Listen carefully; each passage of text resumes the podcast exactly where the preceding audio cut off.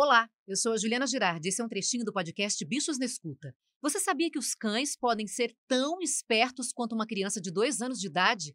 Quem explica é a nossa consultora veterinária Rita Erickson. Isso, os estudos mostram que a, a, capacidade cognitiva dos cães é muito próxima da capacidade cognitiva de uma criança de dois anos, que é uma comparação até fácil para a gente entender, porque a criança de dois anos, a não ser que ela seja uma prodígio, ela geralmente não fala muito ainda ou não fala quase nada mas ela já entende as coisas que são faladas para elas de forma picotada, assim, né? Você não vai explicar uma frase enorme para uma criança de dois anos. Mas ela conhece banho, papá, mamãe, papai, caminha, é, vovó, passear, tarará. E o cachorro, a gente sabe que eles conhecem todas essas uhum. atividades do dia a dia que tem um nome eles conhecem, né? É. Tanto, Passear, tanto que a gente tem que é? disfarçar, inclusive, às vezes, né? Cachorro que é, odeia tomar é. banho, você fala, ih, gente, hoje vamos dar B-A-N-H-O nos cachorros, tá? Porque se você fala banho, ele já se enfia embaixo da cama e não, você não consegue pegar, né? E, e, com as crianças é mais ou menos assim, né? Você vê adultos falando em outra língua ou disfarçando para a criança não entender quando é alguma coisa que não é para ela entender, né? Porque é uhum. parecido, é bem parecido, muito interessante. Ah. É, então tem que pensar em como você vai tratar ali mais ou menos uma criancinha de dois anos. E a vida inteira eles têm mais ou menos essa idade, assim, mental? É, a vida eles, inteira. Ele se não eles têm passa... 10 anos, 15 anos, não passa dos é, dois anos. Aí quando fica velhinho, diminui a cognição igual a gente, né?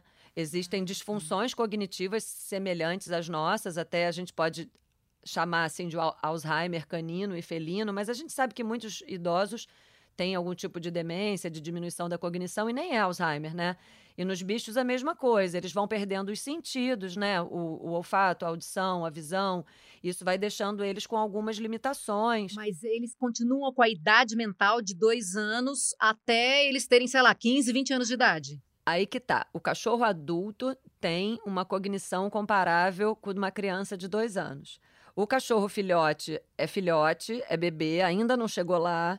O cachorro tem uma adolescência, isso é reconhecido. A fase de loucura hormonal é é mais hormonal, né? Aquela loucura hormonal e de se entender. Quando ele chega na pracinha, ele cheguei, né? Quando ele. Por isso que a gente hoje em Mas dia. A adolescência está em que idade daí? Depende do porte, né? Do cachorro. A gente considera um cachorro de porte grande, aqueles grandões mesmo, pastor, Doberman, é, dog alemão, eles são adultos com um ano e meio. O desenvolvimento dele, os pequenininhos, com um ano, eles são adultos.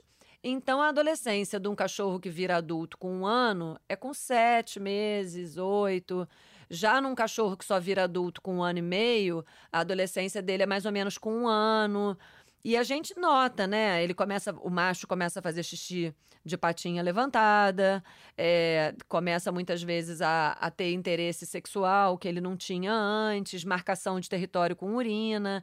Por isso que às vezes a gente não recomenda que se castre um cachorro macho antes da puberdade, se ele for muito tímido, muito medroso, porque o hormônio masculino pode ajudar ele a deixar ele mais seguro. É claro que a gente tem que se preocupar com, né, com a castração como medida preventiva de populacional, de, de populacional né? exato. É. Mas como moduladora de comportamento, é mentira a gente dizer que castrar calma, isso é uma coisa que se propaga por aí e não é verdade. E por outro lado, também num cachorro que é tímido e medroso, é até interessante que ele tenha o, o estímulo hormonal para deixar ele um pouco mais seguro, um pouco mais corajoso.